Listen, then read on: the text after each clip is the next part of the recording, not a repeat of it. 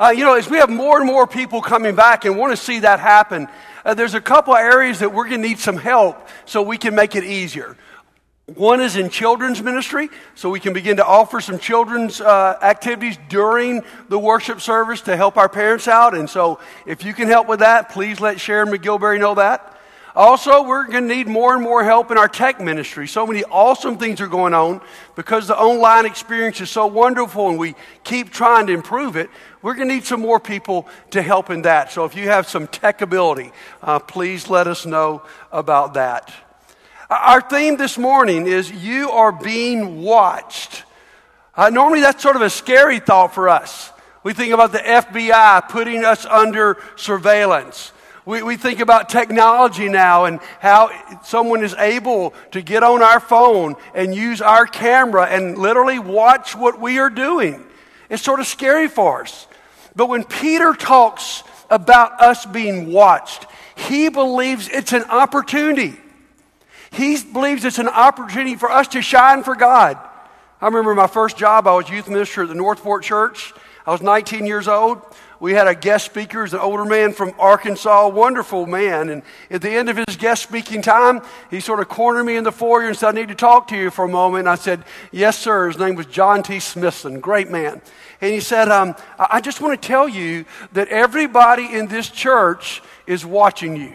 You're young, you're new, and everybody is watching you." And I said, "Yeah, I know.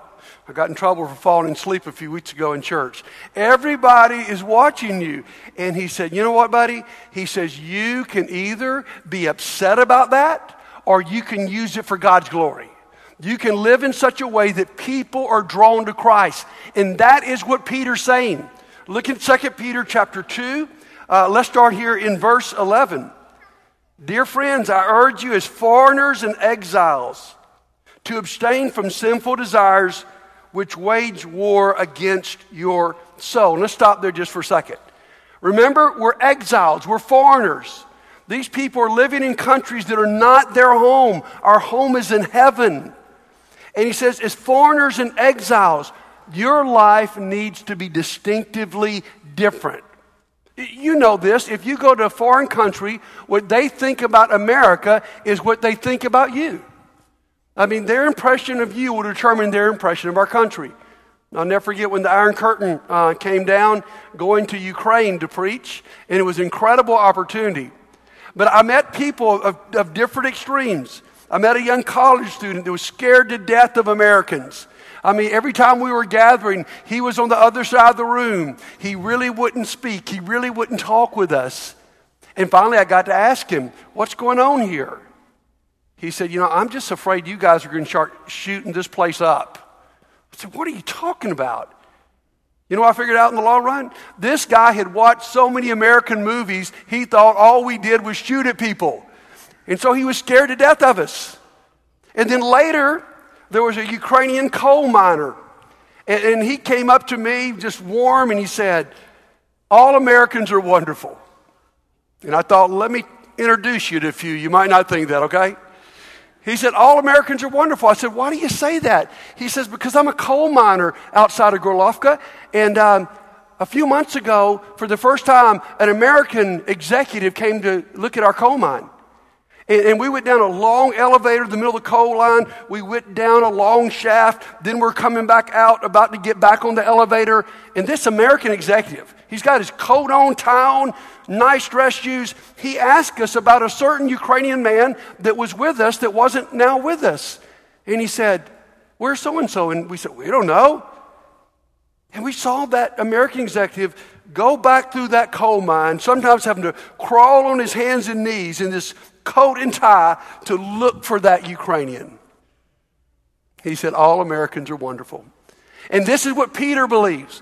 When people see us, even though we're foreigners here in this land, they are either going to decide Christians are wonderful or Christians are people they should be afraid of.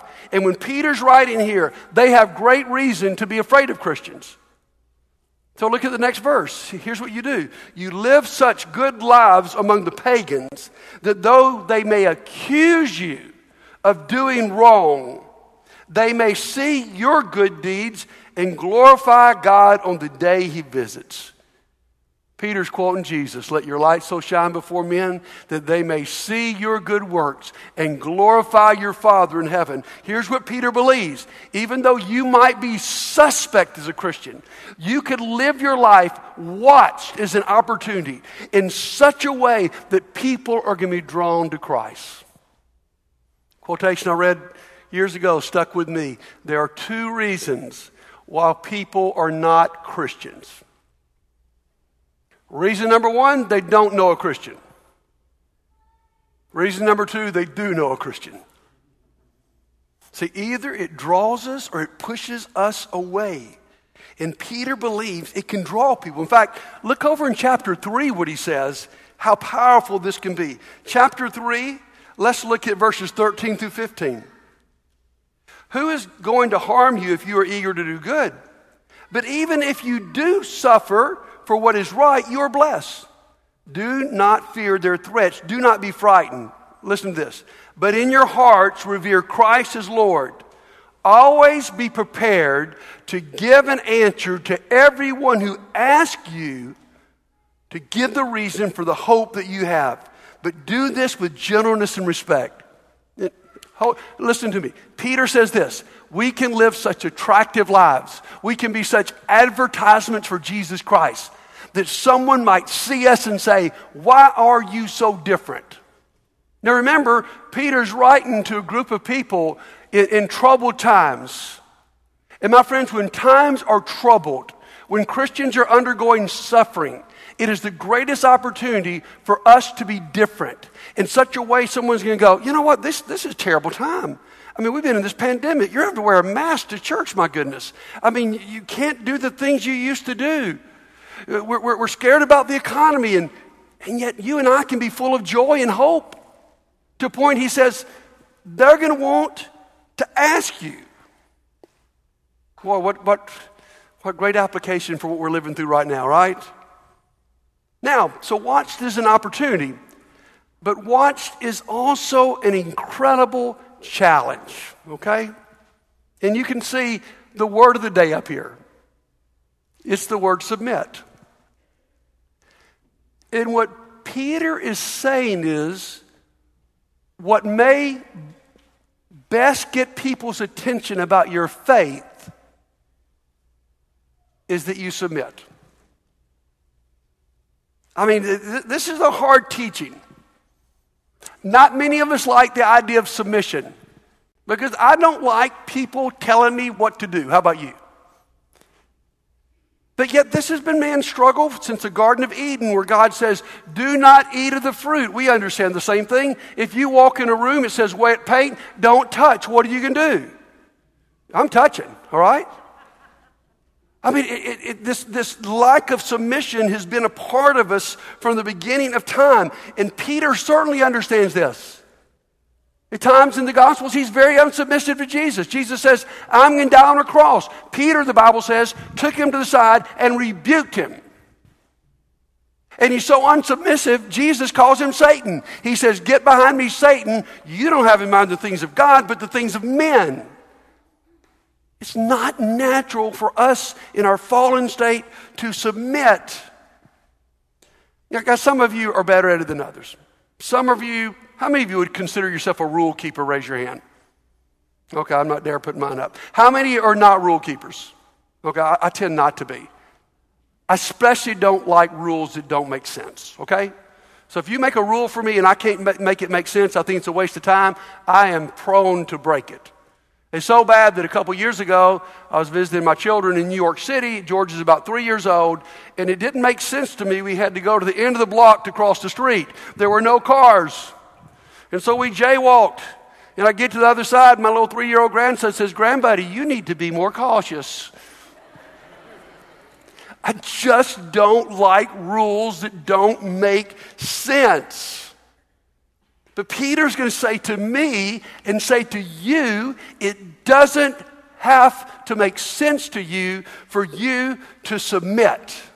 You see, it's easy to submit when you agree. It's not so easy to submit when you don't agree with what's going on. So let's listen. Go with me to a nice reading here, 2 Peter chapter 2, right after he said, Our good deeds should glorify the Father. The first word he's going to say is the word submit. Verse 13. Read with me. Submit yourselves for the Lord's sake to every human authority, whether to the emperor as a supreme authority or to governors who are sent by him to punish those who do wrong and to commend those who do right. For it is God's will that by doing good, you should silence the ignorant talk of foolish people. Live as free people, but don't use your freedom as a cover-up for evil. Live as God's slaves. Show proper respect to everyone. Love the family of believers. Fear God. Honor the emperor. Slaves, in reverent fear of God, submit yourselves to your masters, not only to those who are good and considerate, but also to those who are harsh. For it is commendable if someone bears up under the pain of unjust suffering because they're conscious of God. But how is it to your credit if you receive a beating for doing wrong and endure it? But if you suffer for doing good and you endure it, this is commendable before God. To this you are called because Christ suffered for you, leaving you an example that you should follow in his steps. Think about Jesus. He committed no sin and no deceit was found in his mouth. There was no reason, logical reason for Jesus to suffer. When they hurled their insults at him, he did not retaliate. When he suffered, he made no threats. Instead, he entrusted himself to him who judges justly. He himself bore our sins in his body on the cross so that we might die to sins and live for righteousness. By his wounds you have been healed, for you were like sheep going astray. But now you have returned to the shepherd and overseer of your souls. And he keeps going. Wives, in the same way, submit yourselves to your own husbands so that if any of them do not believe the word, they may be won over without words by the behavior of their wives when they see the purity and reverence of your lives. Now, this is challenging, to say the least. And I want to talk about some of the people that Peter calls people to submit to. First of all, he says to submit to authority.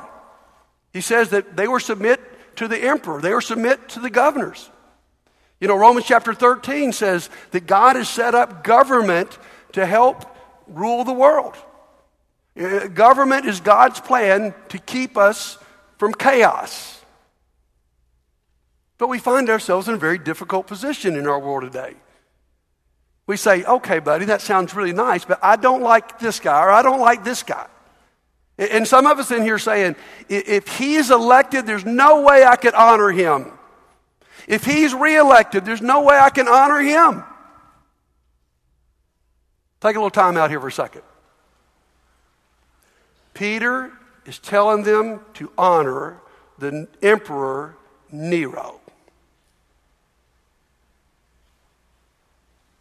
That's pretty challenging. So it takes our excuses away, doesn't it?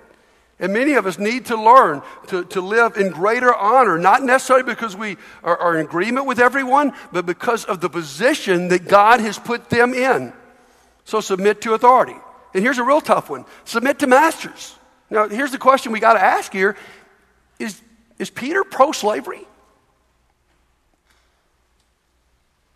know, first of all, slavery in this day was quite different. Probably a third to a half of Roman citizens were slaves. And slavery in this day was not race-based. In fact, you could be, you know, a common laborer, or you could be a doctor or a lawyer and still be a slave. It was really more a way of employment. The Romans who weren't slaves thought their job was just to sit around and do what they wanted to, and they employed everybody else that was slaves to do all the work. And so, in some ways, this would be analogous for us to how you treat your boss. But I think we've also still got to say it's still slavery. It's still one man owning another. And what I would say to you here is Peter is not condoning slavery. What he's trying to do is give them on-the-spot instructions of how to live in a difficult situation. Because Peter knows what you and I know. Change does not happen quickly. And between now and when the seeds of Christianity that all men are equal and created in the image of God, between that and when it will come to fruit and destroy slavery, we got to live in this situation. And so what he's saying is we've got to live in such a way in the midst of wrong treatment that people are drawn to God. And that's what I love about God's church is we break down barriers. And that's what happened through history. But at this moment, they needed to learn to live in their circumstances. So he says, submit to authority, submit to masters, submit to suffering. And Peter says, if you are going through suffering right now, you're in really good company. Jesus himself was suffered, even though, you know, you could look at any of our lives and go, there's plenty of reasons for things to go bad in my life. I've done so many things. In Jesus' life, there was absolute nothing but perfection. And yet he was willing to submit to suffering. And what Peter's been teaching us in this book is suffering is God's way to shape us. We don't have to like it, but it's the way God shapes us into the image of his Son. And then he also says here for wives to submit, in particular here, to their unbelieving husbands. He said you could win them over by the way that you treat them. Now, I think we all struggle with this idea of submission because we've all seen it abused, especially in marriages, where some man uses God's commandments about submission, you know, to degrade and to abuse their wife. And that's not what Peter's saying here. What he's saying here is you got to treat somebody in such a way that attracts them to Christ. And then, obviously, the whole way through this passage, we are submit to God. Now, this is not an exhaustive list. Let me mention some people on top of this that need to submit. Husbands, Ephesians chapter 5, verse 21 says there is a mutual submission between husbands and wives. He goes on to particular talk about a wife's role, but he starts off with saying, submit to one another. We need to submit to teachers. Any of you that are in the education profession know today it's not what it was 30 years ago when people naturally submitted to authority. We need to submit to church leaders. We need to submit to neighbors. We need to submit to friends. We need to definitely submit, according to what he's saying here, to our bosses. You say, well, I don't like what you're saying today. And obviously, I don't like it. This is only the second time in my career I preached about submission, okay? But let's defend submission for a second. Why is this so important? Okay, let's give some defenses. First of all, it's just practical. Would anyone want to live in a society where no one submitted? You see, God said that this is his plan to keep order. Now, for these Christians here, it's extremely important that they honor the emperor and they submit, because Christianity is new. And all kinds of false rumors are being spread about Christians. Everything from their cannibals because of communion to their immoral because of the love feast. And on top of this, the Romans are charging that they're occult and they're subversive and that their goal is to overthrow the government.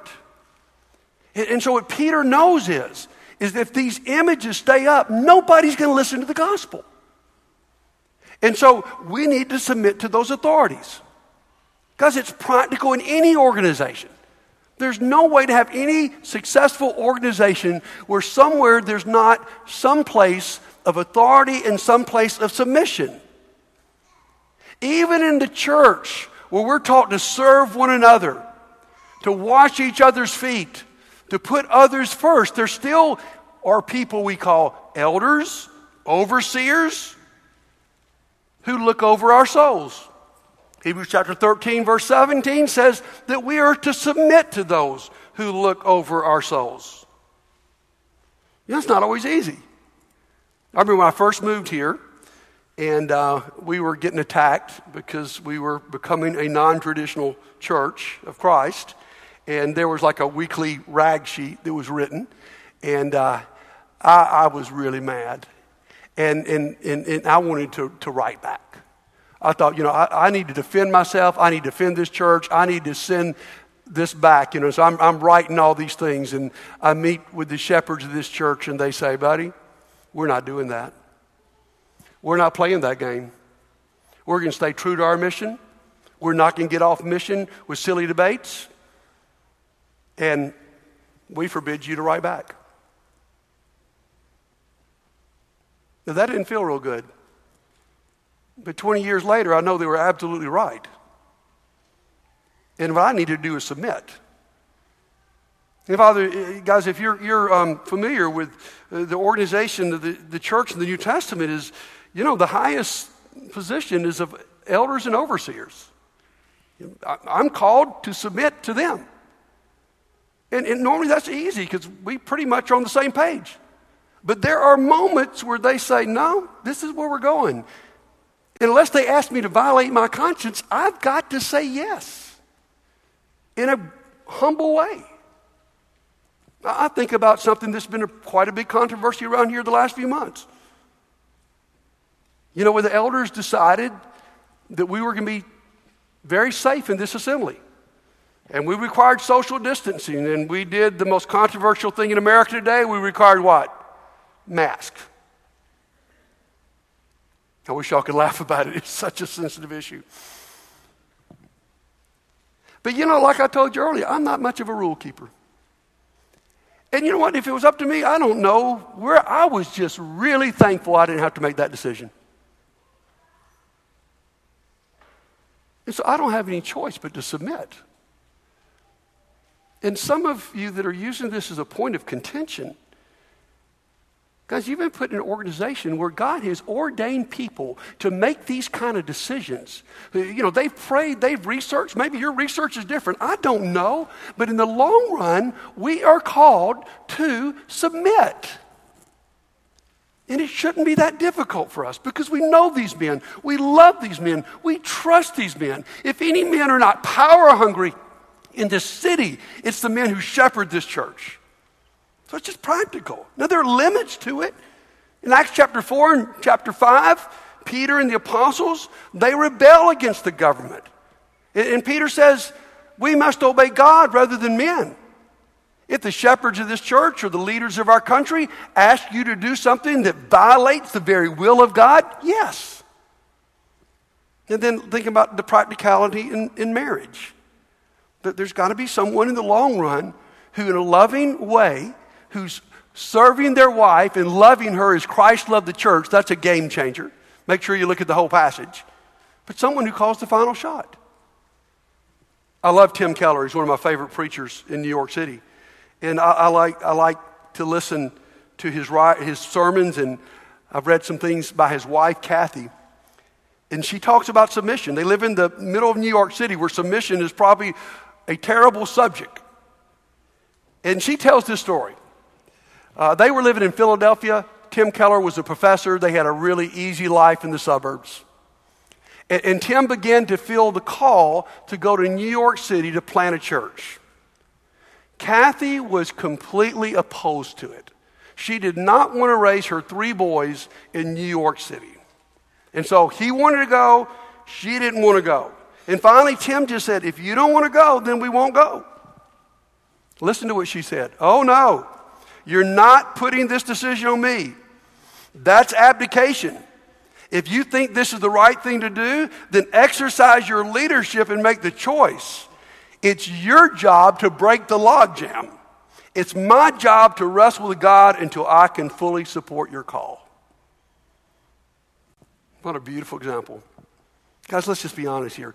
Any organization only works when there's a sense of submission. Because when you join a church or a family or a friendship or a business, it always means that you can't do whatever you want to do. And I've seen people get married and think, you know what, I'm married, but I'm still going to live like I'm single. I'm going to go out anytime I want to. I'm going to do my thing. And it's disastrous. When you got in that marriage, you said it's not just you to be taken into consideration. It's somebody else. And there are moments both ways. Because I'm married to Stephanie, there are moments where I've just got to go, okay, we're going to go to the restaurant you want to. We're not today. We're going to do, no, we're eating at home. We're going to do, you know, I don't have to have my way all the time. So first of all, it's just practical. Second, and here's what we're talking about right now, it is relational.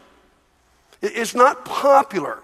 But I love what Peter says here. You've been given freedom, but don't use your freedom as an excuse for selfishness. Paul would say, you've been given your freedom to serve. You see, any relationship means I give up some of my freedoms to serve you. You give up some of your freedoms to serve me. And here's our problem in America. I think I've always got to stand up for my rights. And some of us are more concerned with being right than we are in being loving. It's relational. It's missional. That's what Peter's saying. Peter's number one goal here is for the gospel of Jesus Christ to go across the world. And he knows if I go to work or in my family with unbelieving people and my disposition and my attitude toward them is not to be right, they're not going to listen. Because some of us, we got to look at this. Some of us are just flat difficult. And we're okay with that. And then we want someone to listen to us about the gospel. When I go to work and I'm difficult, when I go to work and I'm critical, when I go to work and I'm volatile, when I go to work and I complain about everything the boss does or doesn't do, and then I say, I want to tell you about Jesus, why would they want to listen to me? Because here's what Peter is saying. Is there something bigger than you getting your way or you elevating your opinion? It's the mission of spreading the gospel of Jesus Christ. And one more thing. It's faithful. In the long run, when I submit myself to these things that aren't always fair and just, I've got to do exactly what Jesus did. Here's verse 23. He entrusted himself to the one who judges justly. Even when it does not make sense to me, there's the moment where I got to say, you know what, it doesn't make sense to me. On my own, my rebellious nature, I wouldn't do it. But God, I'm going to trust you. You've put this authority in my life, and I'm going to trust you. It's like the long-term campaign about drinking. If you drink, don't drive. What's the point of that campaign in America is, when you're under the influence of alcohol and you're intoxicated, you're impaired in what you see and what you do and how you react, and what you could do could cause terrible troubles to other people. So give the keys to somebody else before you go and do something stupid. Hurt somebody, hurt yourself. I think what Peter's saying to us is, some of us are intoxicated with our own power. Some of us think we're always right. And some of us are not willing to submit. And Peter says, it's time for you to give the keys over. You're not in a good place to make all these judgments. So trust somebody else. So, it's a powerful thing. So here's my question as we close out this lesson. Who do you need to be more submissive to? I mean, seriously, be honest with yourself. Who do you need to be more submissive? Yesterday, Stephanie and I were out doing something. She told me to do something. It just flew all over me. And I reacted in a very defensive way. And after we got through that, I said, guess what I'm preaching about tomorrow? Submission. And I'm sorry I didn't react the right way. Who do you need to be more submissive to? Who do you need just to give a break? Now, the decisive point is this. I mean, Jesus is our example, okay? And the decisive point for Jesus happened in the Garden of Gethsemane. And listen to me, listen closely here. Jesus was more concerned there with our salvation than his rights. Do you hear that?